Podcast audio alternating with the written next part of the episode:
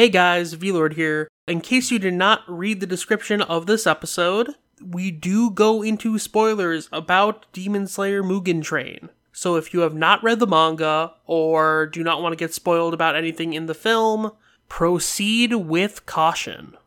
Anyways, enjoy this episode.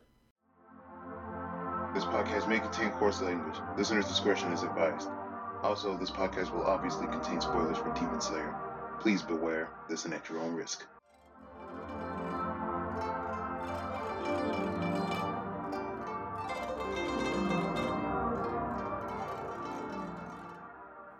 Welcome to the Demon Slayer podcast. I am VLord GTZ, and with me I have my usual co-hosts Marion and Sakaki. Yo yo yo. What's up? But also with us today, we have a special guest. Gasp. Hello there. It's never happened before. I mean, it has been a while since we've had a guest, but uh, good sir, would you want to introduce yourself? Uh, hello, my name is Daryl Harding, also known as Dr. Daza. I am a anime journalist living in Japan. I, uh, I write for Crunchyroll News and features, and yeah, this is probably the second movie I've been able to watch this year because of everything going on. But I'm here to talk about it, so I'm excited. Yes, uh, t- I mean, today we are talking about uh, Demon Slayer Mugen Train movie, uh, which a lot of Demon Slayer fans have been highly anticipating, but only those in Japan right now can really watch it because obviously there's a pandemic and lots of theaters are closed. I mean, to be fair, it wouldn't have been released day and date in America anyway.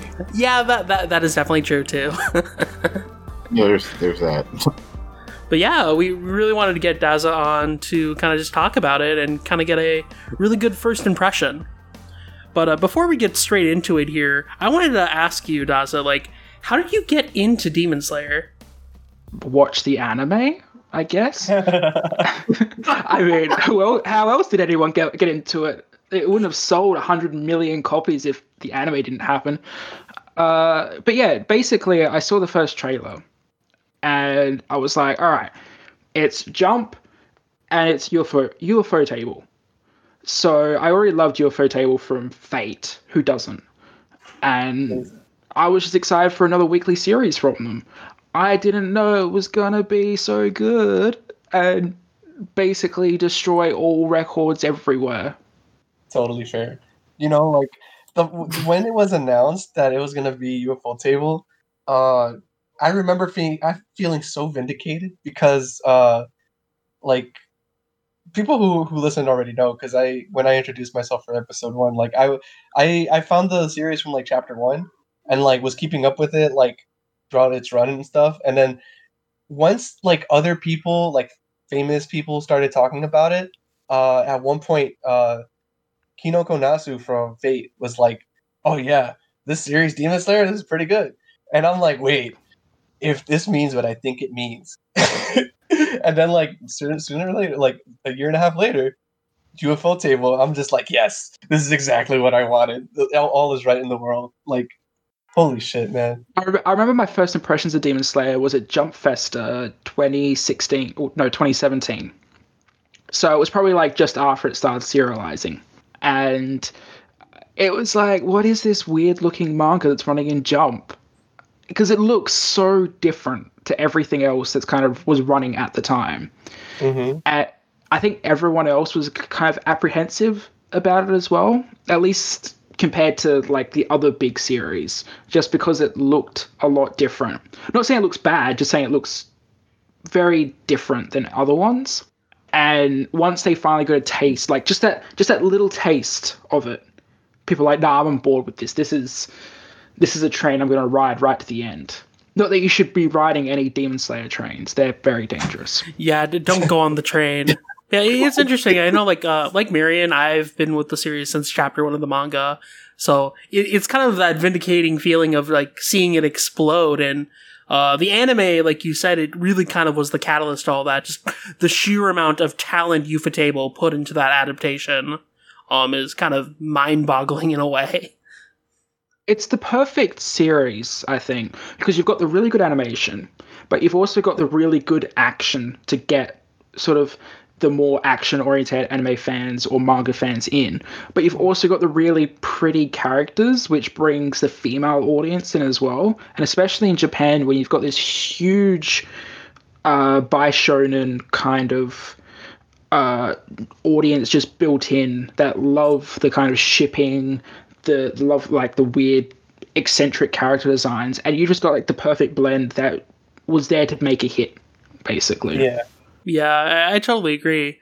But going into the movie itself, like, uh, did you have any like expectations? Like, had you uh, read ahead in the manga at all at that point, or like, did did you know anything going in? Oh yeah, I've read the entire manga. I read it. Uh, I think it was what, oh, August. I sat down and finally finished it in two nights. From Nice. from like where the anime stopped, I was just like, all right, I'm just gonna like check it out and might read a few chapters here and there. Two nights, it was done. That's a giant binge right there. Was that after it ended serialization? Yes, Nice. kinda, So like, waited the till the whole end. thing ready. That's awesome.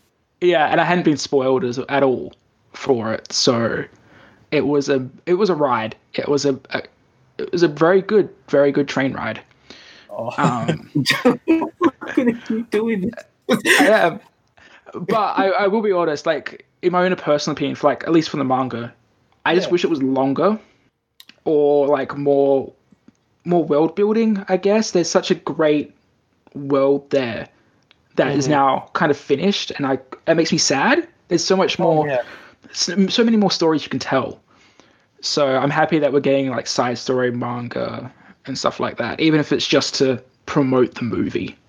Yeah, I, I, this is definitely like the kind of series that lends itself really well to like, okay, now it's over. Now we can like we can do like side story stuff. Like, uh, I know uh, for like Bleach, we had like the the Ryohgo Narita light novels for like what happens after the uh, the final fight in Bleach or whatever. Like, I would love to see that kind of content for Demon Slayer. Oh yeah. Especially with the ending how it was. I'd love to see them do things. Mm-hmm. No spoilers. Them do things. I mean, yeah, we You can spoil it. You can spoil it. yeah, I want to see modern day demons, okay? But I suppose that's that's Jujutsu Kaisen, so that is. yeah. I guess it sort of is. Unless you just have uh, Yushiro rampaging everywhere. oh, the dream. The dream. I was just gonna say we exactly what you said is what we were saying in the like the final episode, the final episodes of the podcast as we were wrapping up the serialization. We were reading it week to week, well, sort of week to week, but yeah, we were saying the same thing. There was like, oh man, I mean, it's a great series, and we wouldn't change very much of it, but it did feel like towards the end that Gotoge was just kind of like, all right, and you know, lightning round mode, and just kind of dusted the rest off. Not, I mean, I'm not trying to say that it's a bad thing because it is nice to see in this day and age a jump series end and not be canceled. but um, yeah, it did feel like there there there was more to tell there, and it would have been nice to see it. But yeah, Yeah, I feel like that's a problem with a lot of jump series. Unless you're Naruto, One Piece, or Dragon Ball, that just don't really end ever. Uh, they kind of just wrap up really quickly. The last two chapters are just like, all right, nice little package, done. Let's go. Bye. Because Bakuman, my favorite series, that did the exact same thing. It was like they got their dream. Oh, now he's a billionaire. Now that's the end of the series. I'm like, no, how did he become a billionaire? You, you haven't told this part of the story yet. Yeah, it, it feels you it, like they end, but uh, for a lot of people, you don't get enough closure. yeah, Um, but yeah, in terms of the movie going in, I, I mean, I was just expected the the anime, but on the big screen. I don't think there's anything else I could really say to that. It was, I mean, that's all I expected It was just the anime, but on a giant IMAX screen. Yeah, I mean, I guess sometimes more of the same, especially in Demon Slayer's case, is not like a bad thing. No, that's exactly it. It's already one of the best looking anime TV anime series is out there, hands down. So seeing that on a big screen would have been perfect. I would have been happy with that. yeah, for sure. But speaking of the big screen, uh, how was like the actual like physical theater experience? Like, was there social distancing? Um, and how was it like compared to like experiences you've had, like say in like overseas? So by far, Japanese cinemas are some of the best cinemas I've ever been to. I've been to American cinemas, I've been to a lot of Australian cinemas, and sorry, theaters. I've been told that cinemas is a very pompous way of calling it, but that's what we call it in Australia. Don't worry about it. Don't worry about it. My, my editor was like, "You keep saying cinemas, but that's very pompous." I'm like, "What? Really? I'm not, I'm It's not not- pompous." okay. We're getting the we're getting the culture, the, the experience. It's okay. Yeah, no. It's that high class term. But yeah, no, the Japanese theater experience is some of the best in the entire world. People are quiet, the screens look perfect, basically, and the seats aren't sticky, which is Oh, very Lord. important. Um, so I love going to cinemas in Japan. Uh, there's no subtitles for most films, by the way, except American films are subtitled into Japanese, which is kind of a bit funny to watch. Uh, but in terms of right now, because of COVID and everything, uh, what what cinemas have been doing before was just leaving like a space in between each seat, so you don't have someone sitting next to you. Uh, they kind of got rid of that for most cinemas for Demon Slayer. Now, it wasn't specifically for Demon Slayer per se, but it was just coincidence that it happened on the same day. Like Toho Cinemas, my local cinema, um, I think it was 109 cinemas. They're they're all Tokyo-based ones. Uh, removed the restrictions on seating, so they could fit more people in, obviously. But I was lucky enough at my screening to not have anyone sitting next to me, and I chose like a seat right at the back, so no one was sitting behind me either. Oh, And I think that's really important is to make sure there's no one behind you to sneeze on you, I guess. Um, and it was actually really funny. I was actually running late to the movie because they had announced that Evangelion had a release date. And so I had to write that story beforehand, before going to the movies. And then my bus was running late, so I only had five minutes to actually get my ticket and get in. So I was kind of rushing. And before you go into the theater, you have to uh, sanitize your hands, of course, and you get temperature checked. So you have to like stand in front of like a temperature thing and make sure it's okay. So that kind of stressed me out a little bit, to be honest. But yeah, in terms of the theater experience, I saw an IMAX. I saw like Mugen Train in IMAX, and it, it was a. It's like, do you know what a LieMAX is? Like a LieMAX, the LieMAX term. no. What is that? No. So there's two different forms of IMAX. There's the proper like what you'd expect to be IMAX, and then you have IMAX Light. So it's kind of like IMAX, but not the same full IMAX standard. So I think I think it's it is laser projected, but it's not the same resolution. I'm, I'm someone may like tweet me and tell me I'm wrong, but I'm pretty sure that's the difference. So my local theater has an IMAX, but I think it's one of those ones and not the full IMAX experience, basically. It's still better than regular cinemas, but it's still not the full IMAX experience. Um, Makes sense. But yeah, so the sound was good. The the actual picture quality was amazing. Although it wasn't uh like a film aspect ratio, it was still 16 by 9. So that was a bit I don't know, that's a thing, I guess. Uh but yeah. So in terms of the actual cinema experience, it was really good. It's a normal Japanese experience just with some more checks and balances, I guess. I mean, that already sounds like a fantasy compared to like any US cinema like I've ever been to. Oh yeah, like all the cinemas I've been to everywhere else have always had like some sort of problem with the screen, or in, in Australia we actually had a real problem with the best best cinema we had in my hometown. Uh, used to show anime, which was great, but they used to not open up the plate well. So when it, the movie would start, all the subtitles would be cut off at the bottom. Oh no. Oh no. So I think it was like Yeah. four times I had to go to the manager and be like, "You have to restart this movie with the subtitles." That's crazy. God, that's so bad. So, yeah, no, J- Japan's Japanese cinemas are, are, are perfect. They're immaculate, basically. The the big chains, I should say. The the smaller like independent cinemas are a bit more janky, but that's their charm, I guess. Yeah, I mean, I guess like there's only so much you can do on like a smaller scale too. Yeah. Yeah. Like, so I guess like for your uh, screening in specific though, like I guess like obviously like you probably can't like give an exact number, but like how like filled was the theater? I would say probably around seventy percent full. I would say. Um, I'm trying to think. The middle area, because it was actually quite a big theater. The middle area was basically full. So the one that like directly looks into the screen. I was off the side because that's safer, I guess. Do people Um, wear masks in theaters?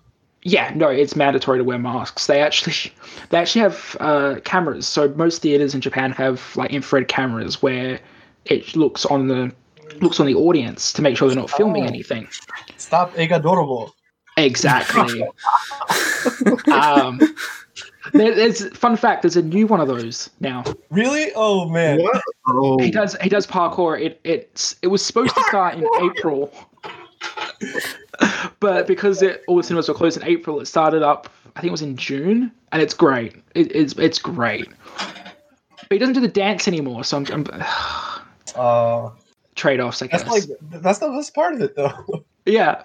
So they've got infrared cameras, and what they've been doing is using those infrared cameras to see if people are wearing masks. And if they're not wearing masks, they get like a excuse excuse me, can can you put on your mask, sir?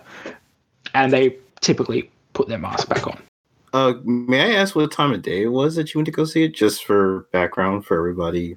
Anybody? Uh, I saw the first screening of the day. So it was a 10, 10 a.m. 10 10 it started, um, which was the first screening in IMAX at my cinema.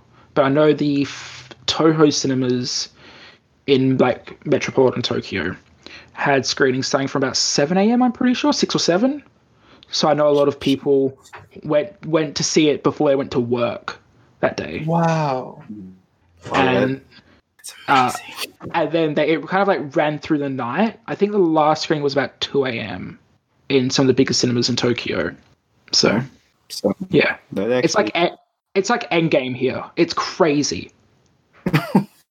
well then that that actually leads into one of our other questions, which is just like, what's the impression of Demon Slayer popularity in Japan? But like, if Oh, people are seeing it work clearly, That seems to be a telltale Clearly. sign. So one thing I have a lot of discussion with people with about Demon Slayer is I don't think people understand how big it is in Japan. Or that it's only a late night anime, so only adults like it. That is not true. Uh, Demon Slayer is so popular with every age group that you just can't get any merchandise for anything. So, for example, uh, the other day I was going, I was going to the shops, which may be a foreign concept to Americans at the moment, but hear me out. Uh, I went to a department store where had many shops with many people, and there was uh, kids just running around because I think there was a local nursery in the shopping center or something, and there's about twenty or thirty kids just running around that area, and I would say about half of them were wearing Demon Slayer shirts Wow. that's 15 kids at least wearing just Demon Slayer related merchandise. And then uh, you walk into, say, Matsumoto Kiyoshi, which is like a drugstore here, but it has other things. Uh, you would hear the Demon Slayer opening just blaring all over. Um, there's Demon Slayer tatami mats that were just released. Uh, the the cinemas when I was going there last month to go see Violet Evergarden were already decked out in Demon Slayer like coverings. The the the elevators have the doors are Demon Slayer. Um, Oh my god. Yeah, trains are decaled with Demon Slayer over here. Uh, they have a special Demon Slayer train running at the moment, based on the movie. Actual would have been appropriate though. I I mean, I'm joke, horrib- but They really want you to get on that train. oh, unfortunately, I can't get on the train because uh, my work have said you can't really travel outside the prefecture, which is totally understandable because of everything that's going on. Right. But I really want to catch that train because that it's an old steam engine. So, and they have uh, Demon Slayer related announcements from the movie, apparently. So that which mm, I don't know if that's a good thing or a bad thing, but hey, uh, how do how do I, it? Demon Slayer is so popular here to the point where I have not seen the manga in stores at all. And if you know how much it's been selling, you would know how crazy that is. Yeah, I mean, like, if I recall, like, it broke, uh, I think, the sales number of, like, One Piece at its peak on Oricon, like, when, like, Marineford was running. Oh, it's it's surpassed One Piece by a huge margin. It's this year alone. What was it? Was it 60? 60 million copies this year alone? I saw that. 60 million. was it 80 million? I think it was. It's either one of those, which is still unfathomable. Manga don't sell that much anymore. Yeah, and the lifetime's, like, well over 100 million now, which is. Yeah, Yeah, that's, like, up there with, like, Kochikame and, like, series that have been around for, like, ages. it's. I think it surpassed Sailor Moon at this point. Oh, yeah, definitely. So to give like some sort of thing is like, oh, you know that really influential Magical Girl series that everyone in the entire world loves? Demon Slayer's done better than that in Japan we alone. got we got to keep in mind that Demon Slayer only is four years old as a series. Like it barely barely ticked off four years. Yeah, that's the craziest thing about it. And especially a lot of those sales are only from this, like, past two year period, which, like, just makes it even more ridiculous when you think about it. It's like, th- this really is kind of like a phenomenon that we haven't seen in manga or, like, anime in, like, a long time. Ever. Uh, this is the biggest thing in Japan ever, pop culture wise. It's bigger than Your Name. If this is sound really bad, if Shueisha had their finger on the pulse last year when the anime exploded the series into popularity, this series would probably be bigger than Dragon Ball. But I know from people that Shueisha didn't expect it to be this popular. So if you look at Jump Festa from last year, there was nothing Demon Slayer there. Nothing. That's why this year it's just they've gone full full ham with it because they're able to have the time, the lead up for like merchandise and promotion and stuff like that. Not saying it's going to be a Jump Festa. I don't know if it'll be a Jump Festa, but I do know that like all the stuff that's happening for this movie is based on how popular the TV anime series got the franchise. hmm If anything, I expect at Jump Festa probably just the announcement of like, oh yes, there's more coming or whatever, just to keep the the excitement going. Yeah. I yeah, I don't I don't know if they're doing a film or a TV another anime series or what, but I I do expect something at least. That'd be stupid not to. I- I'd be surprised if we don't get anything because, like, it, at this point, it's leaving money on the table, and it's like that fervor's already there. Like, you're going to capitalize on that. Yeah. if they have if they have a TV anime series that just keeps going, that's just going to print them money for a decade at least. I, I'm pretty sure that like if the or when we get like a season two announcement or whatever, they'll probably like splice the movie into like five or six episodes for for that, and then just continue after that. I don't think they will. Really? Really. What makes you what makes you say that? it's there's talk that they're trying to use Demon Slayer as a different way of uh kind of adapting stuff in Japan. And like we've had like Boruto and Dragon Ball where they've done that. They've spliced the movies into episodes. Mhm. But because of like the distribution partners and uh, just how they're going to try and produce this work, they probably just going to keep continuing it. So by that, you mean like they'll just like continue on to like uh say like the red light district arc? Yeah, Yeah, I mean that that would be an interesting approach. Yeah, I could. I mean, I could definitely see that because I mean, movie is going to, you know, y- you have it on TV animated. You have people that are watching on TV and maybe never buy a Blu-ray. Like I got my experience from that. But from a movie, it's like if you go see it, if you want to see it again, you have to pay for it. Opposed to you know a TV anime where you really don't. You know, you could choose to buy the home video. You could watch it once on TV for without co- it costing you anything. So it is a smart way. It is a smart approach to do it this way. Plus, you're probably getting people who watch it in theaters who may not watch it on TV or may not buy home video. So I, I can't blame them if that's what route they decide to take for future adaptations. Uh, in in Japan, uh, people might be surprised to hear this, but people actually still watch TV in Japan, and uh, I wouldn't be surprised if they do show the movie before the next season. So, like, oh, before the next season starts, like next week, here's the Mugen Train film on its first ever TV broadcast. Actually, I think that's exactly what they're going to do. Thinking about it, that's exactly what they're going to do. Is they're going to be like, this is the first TV broadcast of Mugen Train, the biggest film ever to come out in Japanese cinemas, and then here's the anime. That does sound like Yeah. a really smart idea. Yeah, I, I agree with that.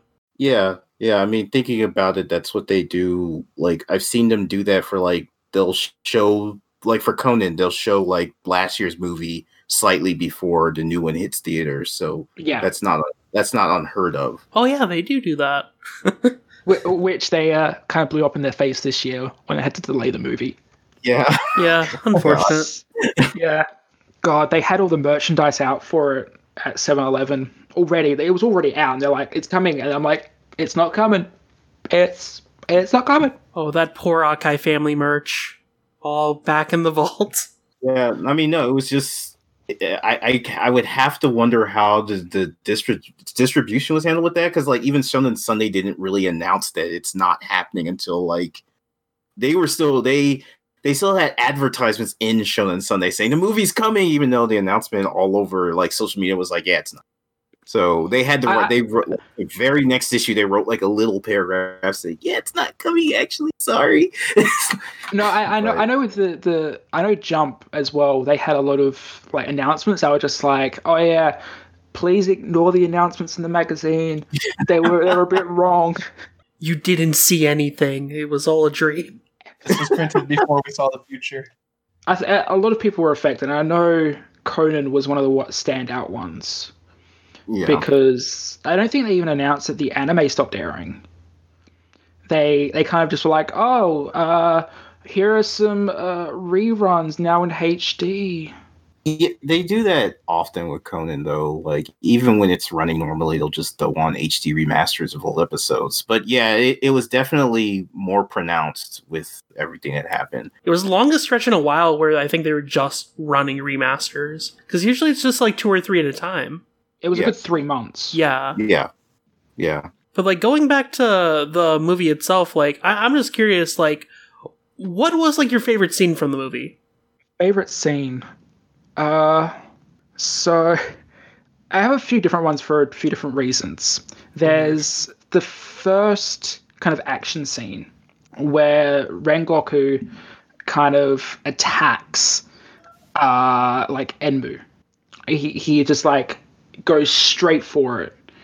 Um no, it wasn't Enmu, sorry, it was the the dream sequence one. Uh where he just goes straight for the demon. And I was just watching it because it happens in like the first 20 or so minutes. And it rivals no, it's better, sorry, than that of the episode 19 Wow. Scene? right off the bat. Wow. and I'm just like, holy crap, this is amazing. I was flabbergasted by how good it looked.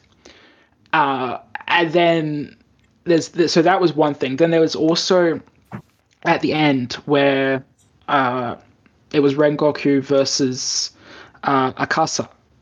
Asa, Akasa. And Akaza.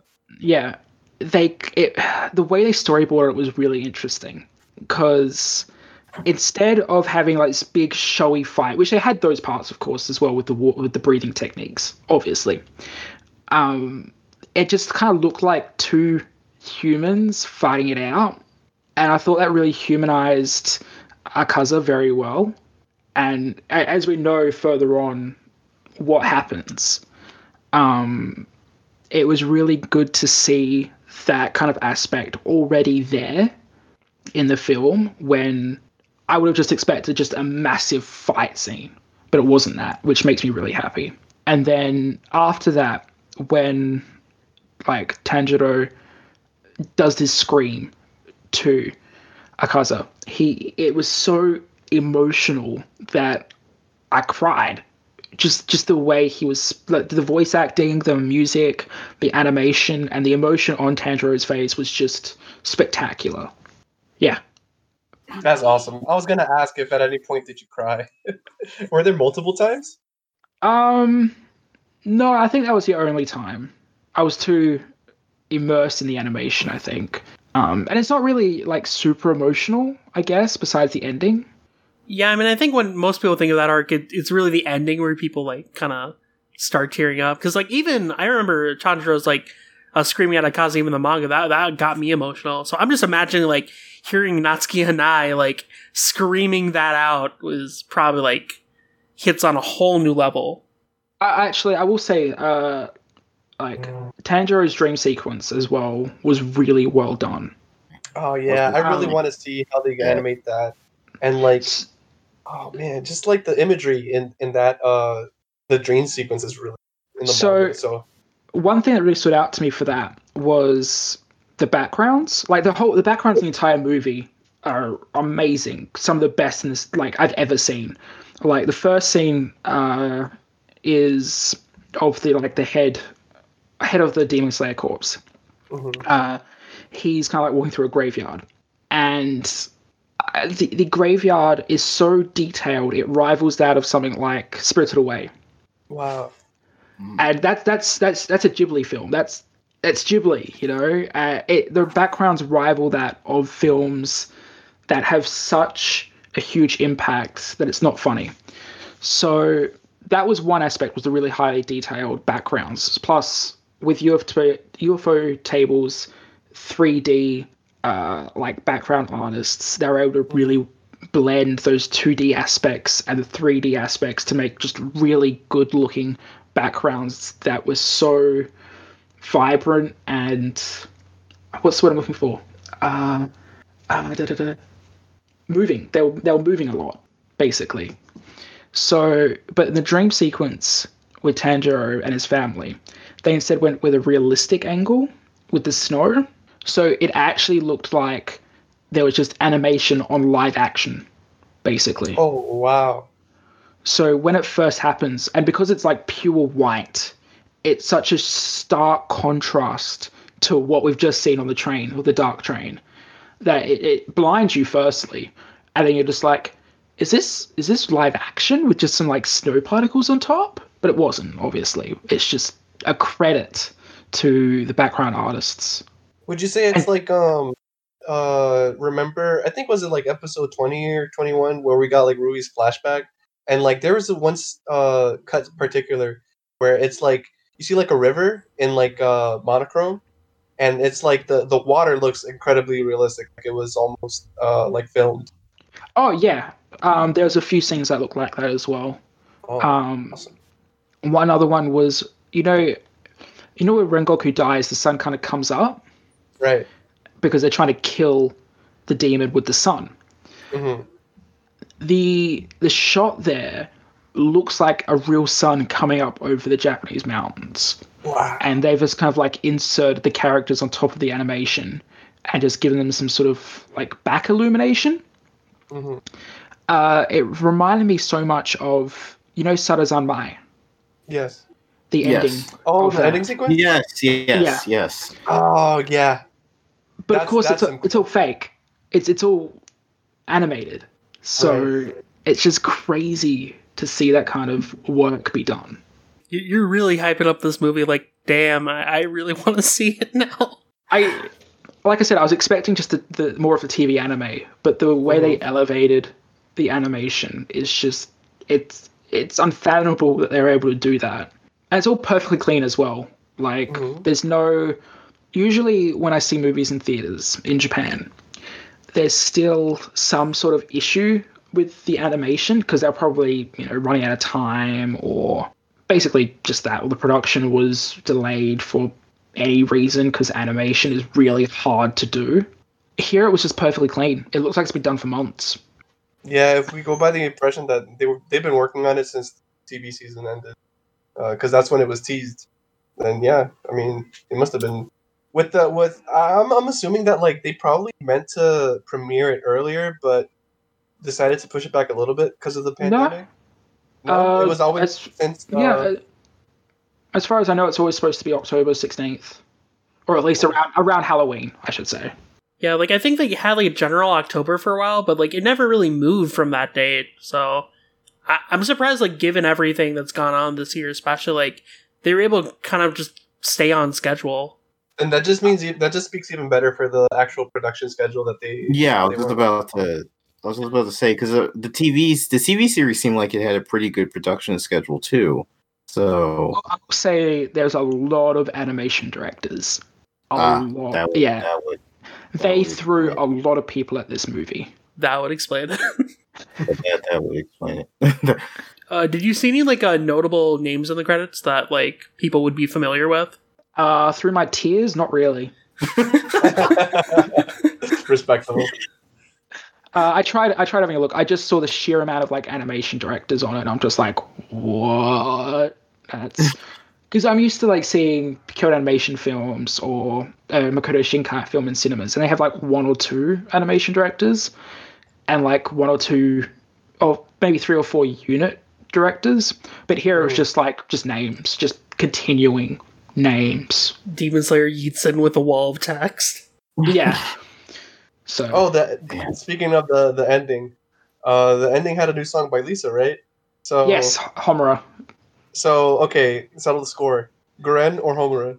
Uh, Gurenge, obviously. Gurenge? I- Okay. yeah, I definitely think it's the it- it's the more boppy, I guess. Uh, Homura is a lot more solemn, I see. Mm. which makes sense for where it is. Because I guess like Gurenge, especially since it's like an opening, like it's supposed to like hype you up. Where like Homura is like the end of like uh, arc that's kind of supposed to be kind of sad at the end. So yeah, you gotta have something a bit more somber. And love, one thing I really like about this arc in general is that they don't win. Yeah, technically.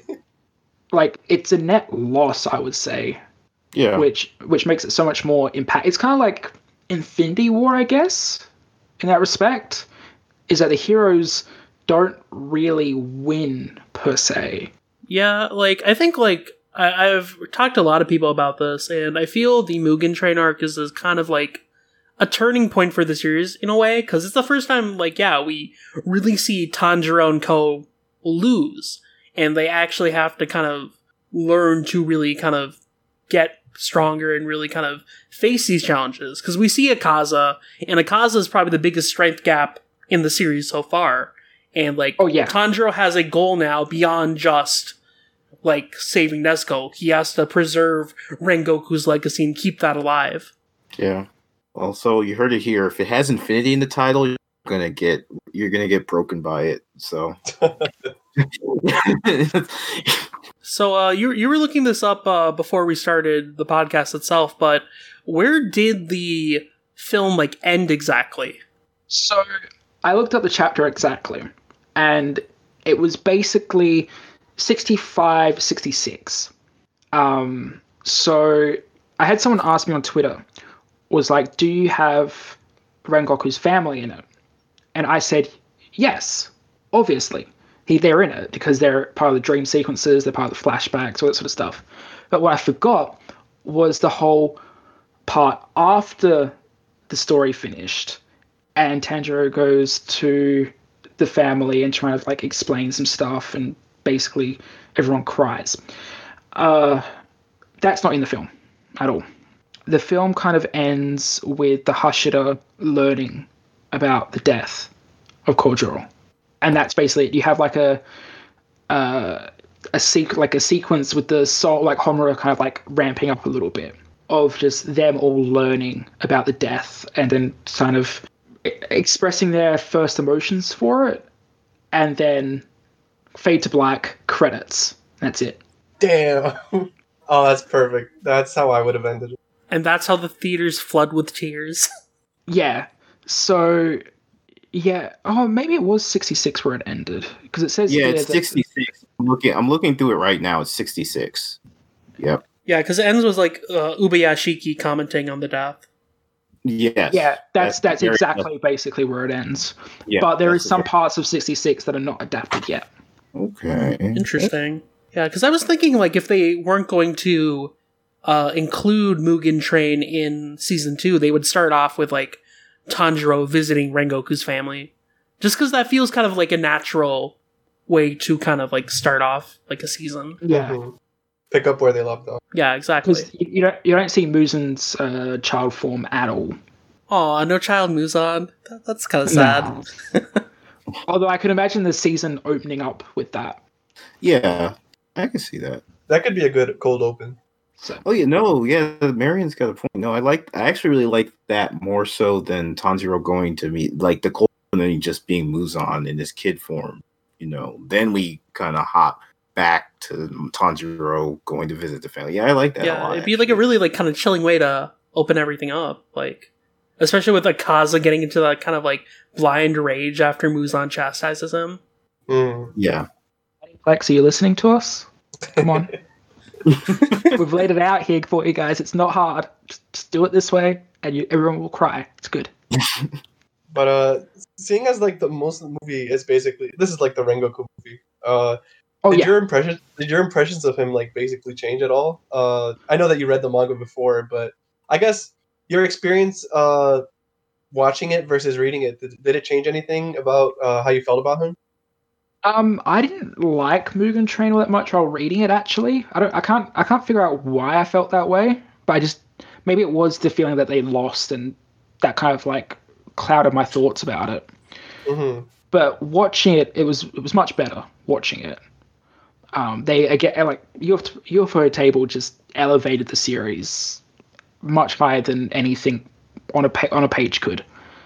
But yeah, I I don't know. I always had this like thought of like Rengoku being this really nice, sweet guy, and the movie helps portray that much more than a, like just being animated helps portray that much more than a, a book could ever do that.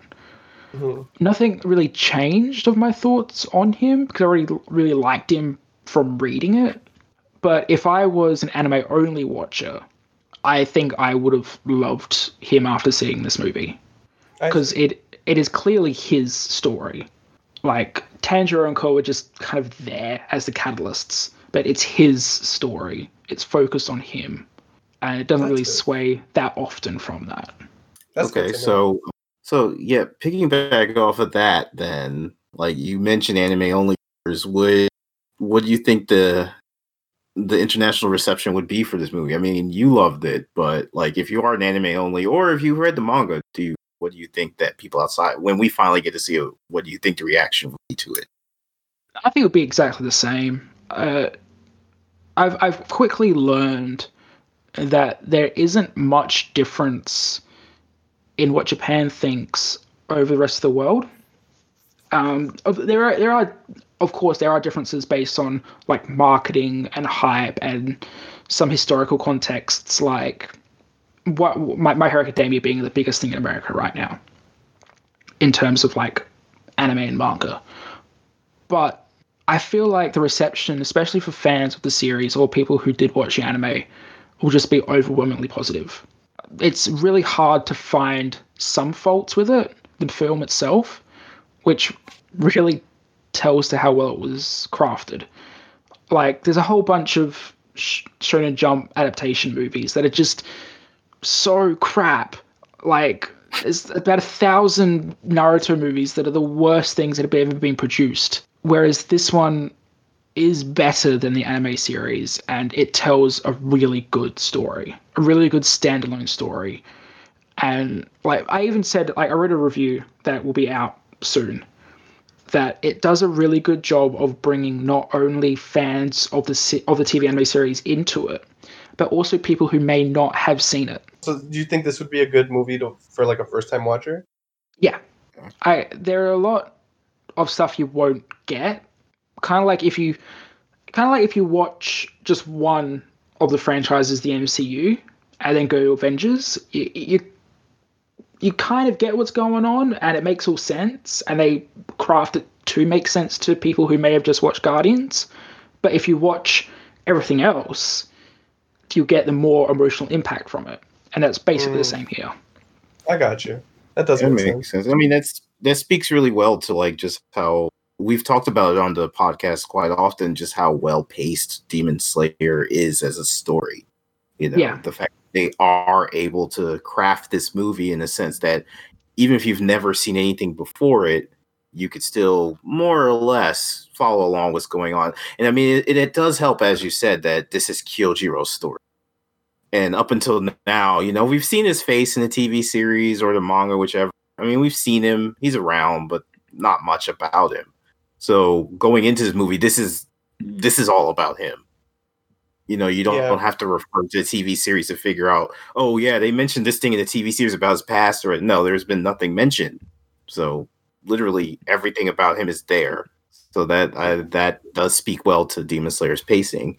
I think Mugen Train especially, it's like it really was kind of the perfect choice for a movie anyways, because not only is it kind of a nice like length, but just from how it's structured, like it works naturally to be self-contained because it's not necessarily super hinging on what came before and like in the story. So like like Daza was saying, like someone going in blind to this or someone just vaguely familiar with Demon Slayer can really watch this and probably enjoy it. Yeah, to be able to like thematically focus on uh mostly on a single character, and then the the the setting be mostly isolated to like yeah what happens on the train and like slightly after that is like that's a that's a great choice uh for for adapting into a movie. Um, I'm not 100% sure if I actually remember from the manga, but uh, they introduced like Tanjiro and Zenitsu as well, again, to uh, Kyojuro. I can't remember if they do Mhm. that in the actual like the manga series itself, but they do Oh, I think they yeah. reintroduce. So it does help in that regard as well. And they also reanimate the ending of the TV anime. Wow. Oh, Wow. so them like reaching the station and everything. Yeah, I see. which That's good. That's good because that's a great scene. and I'm trying to I'm trying to just double check again. I think yeah, they also have an anime only thing at the start with the leader of the Hashira, Okay. kind of like explaining some stuff. Hmm That, that- that's the whole scene in the in the graveyard, basically, because it goes to that, and then it's the end of the TV anime again, where they're at the station, hopping onto the train, and then title, rest of the movie, Nice. Okay. and Okay. that's one thing I actually really like is because they reanimate the same sequences that were kind of already storyboarded. Because it looks very similar. There's no like real difference in how like it's storyboarded or framed. But just the way it's animated looks way better. Because the entire film has this kind of uh, film filter over the top, like a graininess that makes it a little bit less clean, I suppose, than a TV anime which also helps lend it to look more like an older Studio Ghibli film. Uh, Wait, so the entire film has this filter? Yeah, Oh, that's an interesting choice. it's not overwhelming though, if that makes sense. It looks makes it look more like a film. just like Then- subtle, kind of. Yeah, and I think it also helps because of the era that it's set in, like the whole Taisho era aesthetic. Fits the whole vibe. Yeah, it looks it I looks kinda- r- it looks real good. I can kind of picture it in my head. It's kind of orangey. So if you rewatch some older Studio Ghibli films, not like the the one, not the ones after Mononoke, the ones before it, they all have this like kind of like filmish grain to it, and that's what's Yeah, in here. Yeah, I, I, I'm picturing it in my head now. What you're talking about, I, I, I think I get it. Yeah, same. Can you kind of like see like little specks or whatever? Uh, no, it's not that bad. It's just okay. I was about to say. Intentionally damage the film. Yeah, they- they've got like a they've got a room in Yorktown where they just like burn some of the like some of the 35 millimeter. They did fire breathing on it. You mean? Wink, Oh yeah, of course. They, they just the Kimi no Hara, yeah. the real secret of the Hinokami Kagura. Yeah, you see what what they did to emulate the Taisho era film experience was that they they actually shrunk the film itself and then uh, resized it like Megalobox. Uh, yeah, you could see when they were just before the film started, they had all, all the canisters. They were just like rolling them into the projection. yes. exactly. oh god, they, they they lightly toasted the canister over a fire. Yeah. Yeah. That that's why it had to come out in winter or coming up to winter is because they needed the, the the summer heat to kind of ruin the film a little bit. Oh my god, yes. no.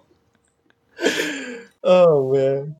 Kidding, by the way, it's it's it's perfectly looks Yeah, it's yeah. clean, but with this filter over the top, which I think only Ufotable can really do because of their digital department.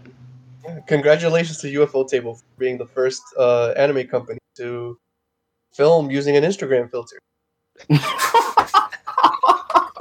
Uh, have you guys seen a silent voice? Because Okay. Yeah. because that's like an Instagram filter of crap. That actually, yeah, Yeah. it is actually. Oh shit! It's not, but now I might have to go hunt it down because this sounds. It feels like something. It sounds like something I need to see. Oh, it's it's it's Kyoto Animation, so it looks amazing. Yeah, and it's uh Oyamada directing too. So Wait, Sakaki, Yeah. you haven't seen the silent voice? No, I have not. Gas, but we need to change that. Oh no! What have I done?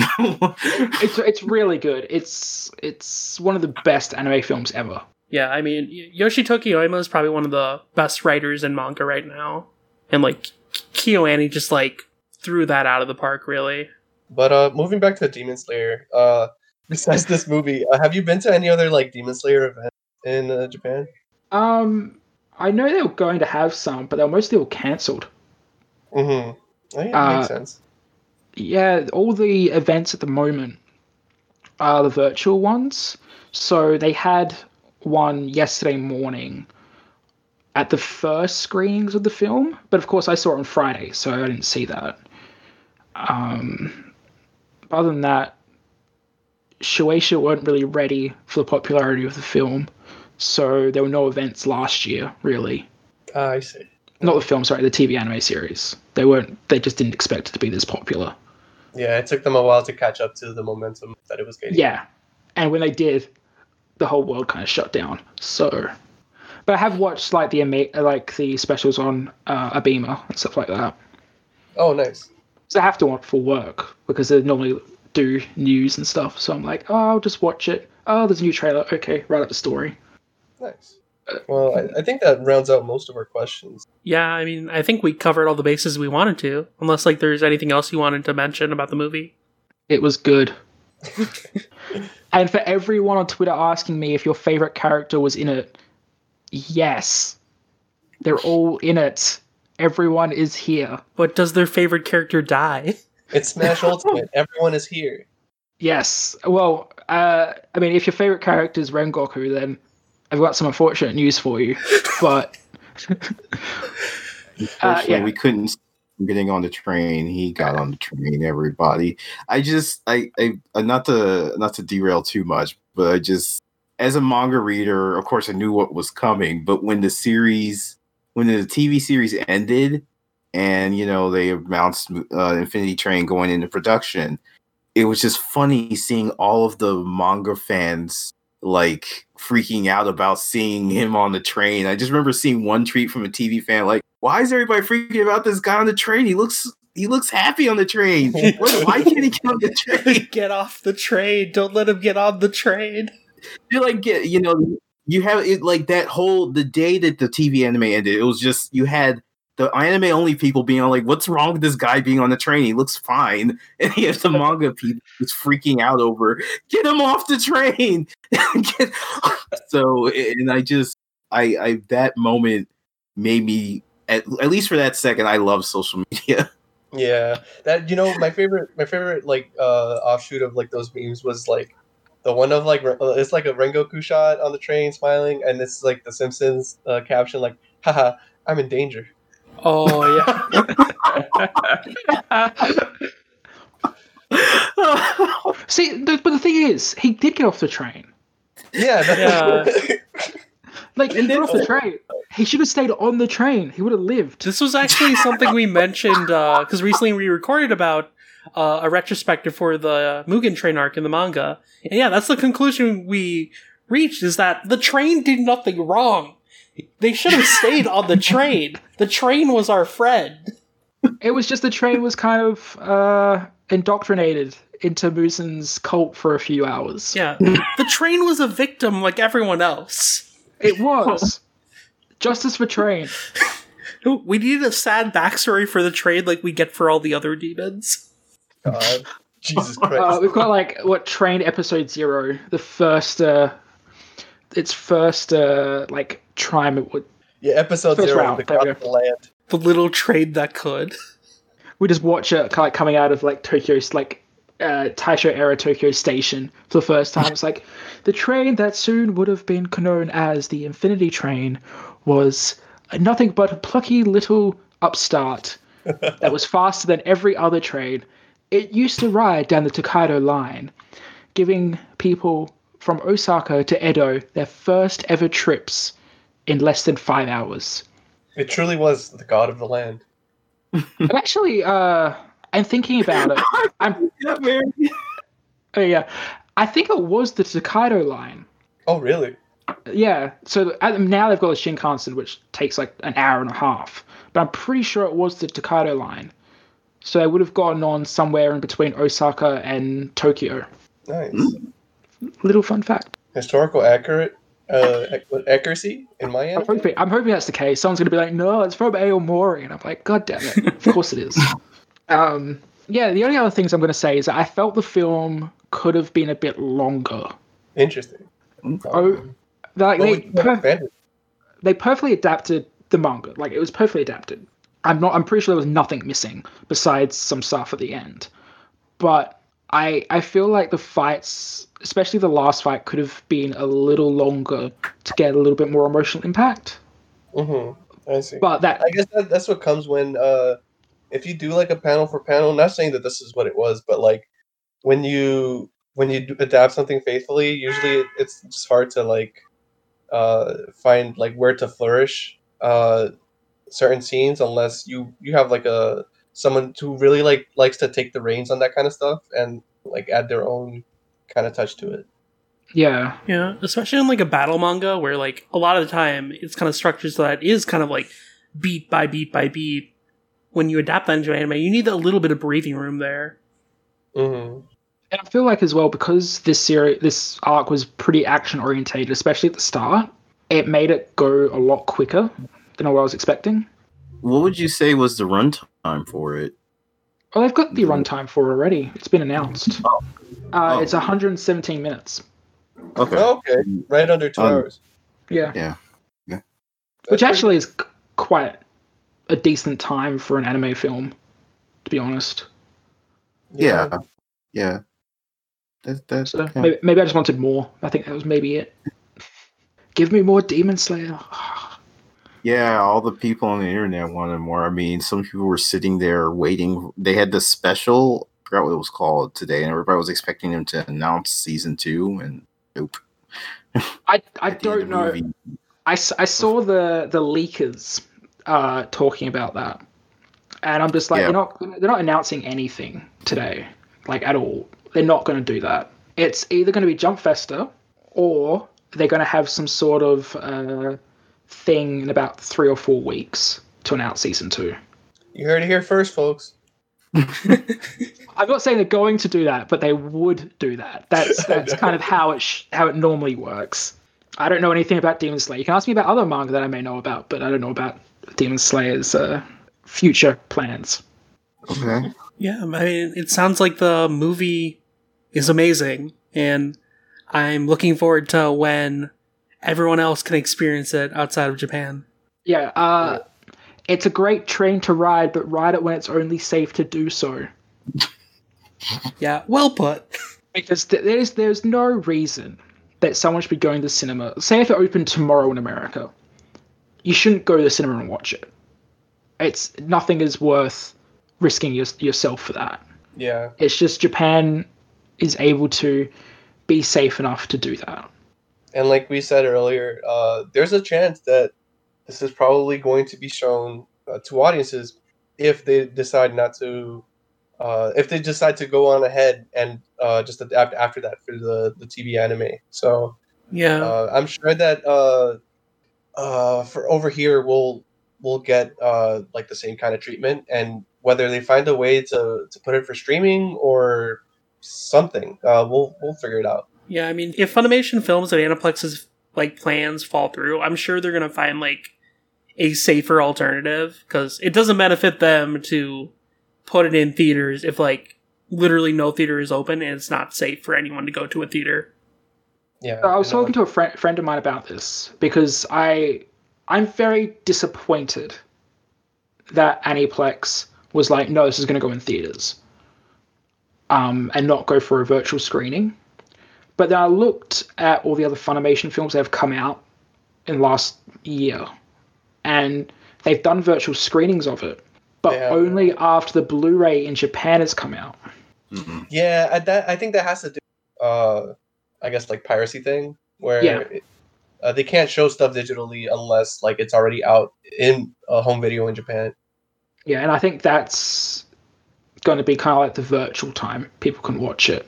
Mhm. But in saying that, uh, we're looking at some of the biggest films to come out in Japan ever. Uh, it has already broken many box office records, uh, including like admissions, like how many admissions per day. Uh, it's made the most money per day ever. It's already, by my estimates, basically, it will have surpassed the entire lifetime run of Dragon Ball Super Broly Goodness But- gracious! by the end of today, if it hasn't already. Yeah, that, that's madness. Is, today is uh, Sunday in Japan, right? Yeah, Yeah. um, So- and that's that's that's one thing as well. Is a lot of late night anime films don't do well on Sundays because Sundays is usually the days that kids go to the movies. But because it's Demon Slayer, it might do better than Saturday, which is again crazy. It doesn't happen. So, like for example, uh, Frozen Two was the second most, second best week. Oh, now it's the second best weekend ever in Japan, and most of it made, it made most of its money on a Sunday because of the kids going to go see it. Whereas uh, something like Star Wars was mostly Friday, Saturday. Demon Slayer's doubled that already, both of them. Like we're looking at a film making five billion yen in a weekend, which has never happened here before. You you Uh, got everybody listening to that. That's we're not talking about best anime film or best and not. This is just the best anime film. It's the best film ever.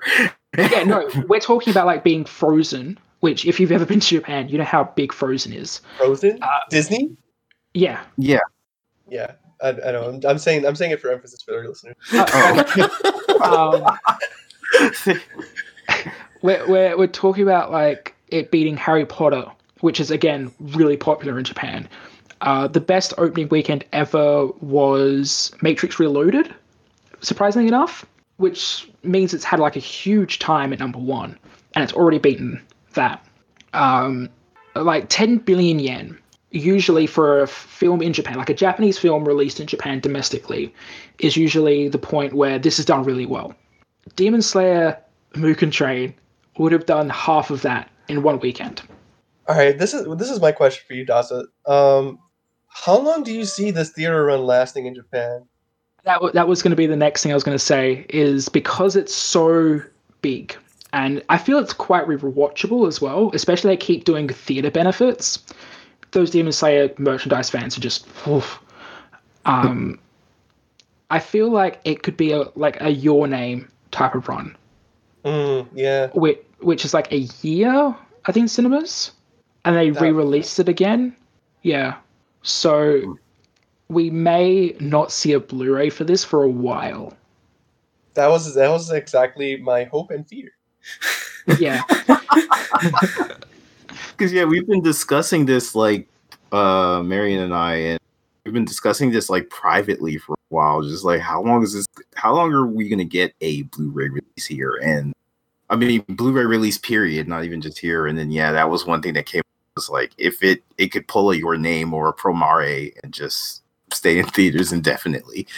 just yeah, I would say, yeah, no, Promare is probably a really good example for how long it might be in cinemas, man, which you heard it is here first. which is a good or bad thing. for, you guys, for me, it's fine. I can just go back and watch it. But Yeah. uh, yeah, um, oh wait. Okay. I have one more. One last question. Last question. Do you think th- this has any chance of being outdone by Evangelion? no, Okay. uh, hundred percent not. No, don't even have to think about that. Uh, no hesitation. no, I was I was looking up uh, a few weeks ago when they when they had that Evangelion celebration, hmm and when Anno announced to please wait a little bit longer, we hadn't finished it yet, basically, even though it should have been out months earlier. Anno, and I was like, all right, so what's the box office basically for Evangelion? And it's not as much as you would think it was. Like, it does decently, but not like your name levels of good. It's it's basically a little bit better than the average anime film. Yeah. At the end of the day, this is still like otaku stuff, and it's To put, put it uh, in perspective, uh, Evangelion 2.0, the box office run for it, has already been surpassed by Mugen Train. yeah. uh, I mean, if it surpassed Frozen, 2, course it'll surpass. No, no, Frozen 2's opening weekend. No, I'm talking about the Okay. entire run of Evangelion. Ah, okay. That's actually that's actually funny. Um, it could surpass 3.0 this weekend, but I'm doubtful. Just because 3.0 is like 5 billion yen. Uh, 5.3 or 4 billion yen. Mm. I'm saying the upper limit for Demon Slayer this weekend would probably be 5 billion yen. I'm that's that's the highest I'm going. And watch me be wrong. And so it was spoken. Yeah. Place your bets now, folks. We're talking about a film that's probably going to do better than most uh, Hosoda films as well. Most what films? Hosoda, Most- like remember Hosoda? yeah. Oh yeah, yeah, yeah. yeah. it's crazy. Like, I, it's unfathomable. It's it's it's Endgame here. Man, I can't keep stressing that enough. It's it's basically Japan's Endgame, and I'd be really surprised. Well, I'll, I'll be surprised to see how well it does overseas because I know anime films in America don't do great. Um, I don't think it'll do as well as Dragon Ball did. yeah. That's Because like the Dra- that's the exception of Yeah, I mean, I think Broly too. Like, what helped it do that so well was the fact that like they kept it in theaters for quite a while, compared to like the vast majority of like other anime screenings around here. Yeah, so I don't think it'll do that well. But again, watch me be wrong. It's really, Um, I think it's really going to depend on Aniplex because, uh, for the most part here, uh, whenever Aniplex does uh, theater runs, they're usually only like a couple nights, but like spread through uh, like a lot of theaters. But when it comes to like Funimation, they they kind of like limit like how many theaters they they buy out, but uh, they do have like a longer time running. Yeah, I mean, like, I think like Aniplex, at least for recent films, they've been going through Fathom. Um, but I think the logic with using Funimation films for Demon Slayer was to get like a more broader scope, because like Yeah, Th- that's what they did Yeah. with Broly. Is that like Broly was able to do so well because it was in so many theaters. Right. And funny as uh, I think it uh where are they? Is Universal? Is it Universal who has stake in them? Or is it like It's Sony. Sony. Sony? But there's a there's another uh, dis- like their distribute their distribution is handled by someone. I mean, for Dragon Ball, the distribution was Fox, I believe. Because Fox owns all the uh, film rights for Dragon Ball. Yeah, and that masterpiece, Dragon Ball Evolution, we, we praise it to this day. To put it in perspective, Dragon Ball's film rights are now owned by Disney. Yeah, that, that's Oh shit. It's weird that's to think true. Wow, Goku and Kingdom Hearts. Stop. That can happen. uh, No, they no, no, wait, wait. I need you to think about this for a second, though. Like we could legitimately have Goku in a Simpsons episode. So oh no! Like, don't don't don't bring that up. it, it would it would still have to be approved by Shueisha, and uh, they probably wouldn't approve of that. Yeah, Can't can't can't have can't have that. I don't know, man. We did have Dragon Ball Evolution, but it doesn't exist, Sakaki. It's not real. It can't hurt us. Dragon Ball Evolution did one thing, one really good thing, and that was tell Toriyama to make more Dragon Ball because he was so depressed about how badly that was handled. Yup. He got humbled by his hubris. Ugh. There's no way that someone can fuck up my series. Hot, hold my beer. beer. Uh, Uh, But I guess we've exhausted all the topics we have for this. So yeah, I mean, this has been a fantastic discussion. I mean, thank you so much for coming on, Dazza. that's all right. I appreciate you guys inviting me. I'm just happy to talk about Demon Slayer. I've only had really my review, which I've I've written. It just has to come out. Um, awesome. We'll would- plug that in when uh, we upload the yeah, that, that's probably depending on when the episode was released. It probably is already out, so you can read that over on Crunchyroll. Uh, Crunchyroll News, I should say. Uh, I'll have a link on my Twitter, which is at Dr. Dazza. So yeah. Anything else you want to plug in? uh, I've got a YouTube channel which I'd sometimes make videos for, uh, which is the Dr. Dazza. Um, but yeah, other than that, I think that's it. Awesome. I'm trying to think, trying to think of anything, anything else about Mugen Train that is amazing besides all of it. Um, the CG, the CG was a bit meh. That's that's about all. Uh, so, I, I have you guys seen Fate? Yeah. Yeah, Like Fate, No. Fate Heaven's Feel and stuff. yeah. I, I seen the first two. Yeah. Yeah. So this the CG department of Ufotable are not as good as the rest of their departments, which is Mhm. totally fair. They're still better than basically every other anime studio, but it does look a little bit janky. That's about it. Yeah. yeah, that I mean, sense. to be fair, like most of what Fate is known for is their like, like special effects division, I guess. Uh, and, Yeah, like, their, the their that- digital pro- post processing is amazing, Yes. Exactly. and that's on full force here. Like that's it's better than I've ever seen it. The CG though, ugh. but that doesn't last very Well- long, so that's alright. Well, as long as they have models like they had in the TV show, I, I I'll be fine with it because they were they weren't that jarring at all. Uh, when they had like the like the 3D models for like Tanjiro or Zenitsu or whatever, when they have to do those uh like super like pan around the 3D environment type shots, like I was totally fine with them in the TV show, and seeing as how the movies even more beefed up uh in terms of that, uh I'm I'm sure it'll be fine for me. I, I'm not talking about the models, the characters. I'm more talking about like Enmu, Enmu's second form of the Uh, tentacles. oh, oh yeah, Oh. never mind. Those Yeah. ugly like flesh formations and shit. So it probably Yeah, looks that- like those giant like CG monsters and say like Fate Zero and Fate Stay Night. Yeah, it, it's it's about that. Yeah. Fair enough. Totally fair. But- That's the worst thing I can say about the film. So go If see. anything, they did, they did their job because those be ugly as shit. You're There's wrong. no filter here there. Ugh. there. All right, I guess we should plug our stuff. yeah. Sakaki, do you want to start? Sure, I don't mind starting at all. Uh, you can find me at uh, at WSS Talkback on Twitter and WSS Talkback.blogspot.com for the blog. I basically I talk about everything that's in Shonen Sunday in there because I would like people to know that there are things other than Conan and whatever Takahashi is doing. so please check those out. Um, I'm always looking for more writers. If you like a Shogakukan series, it doesn't have to be in Sunday, it doesn't have to be in Shonen Sunday, and it doesn't even have to be currently running. If you just want to talk a retrospective about Kekkaishi or something, I'm down. Hey. You know. Don't I'm tell them, down. don't You- give them my idea. Come on. Okay. Okay, and yes, of course, Marion writes for us amazing article. Last one was about ping pong, which I was on the fence on. Do I just want to watch the anime again or just read the manga? And Marion's article was so great that I'm like manga. That that helped me make up my mind. So definitely check out uh, Marion's writing there. And again, the Twitter is I go through the entire Shonen Sunday magazine every week and talk about what's in it.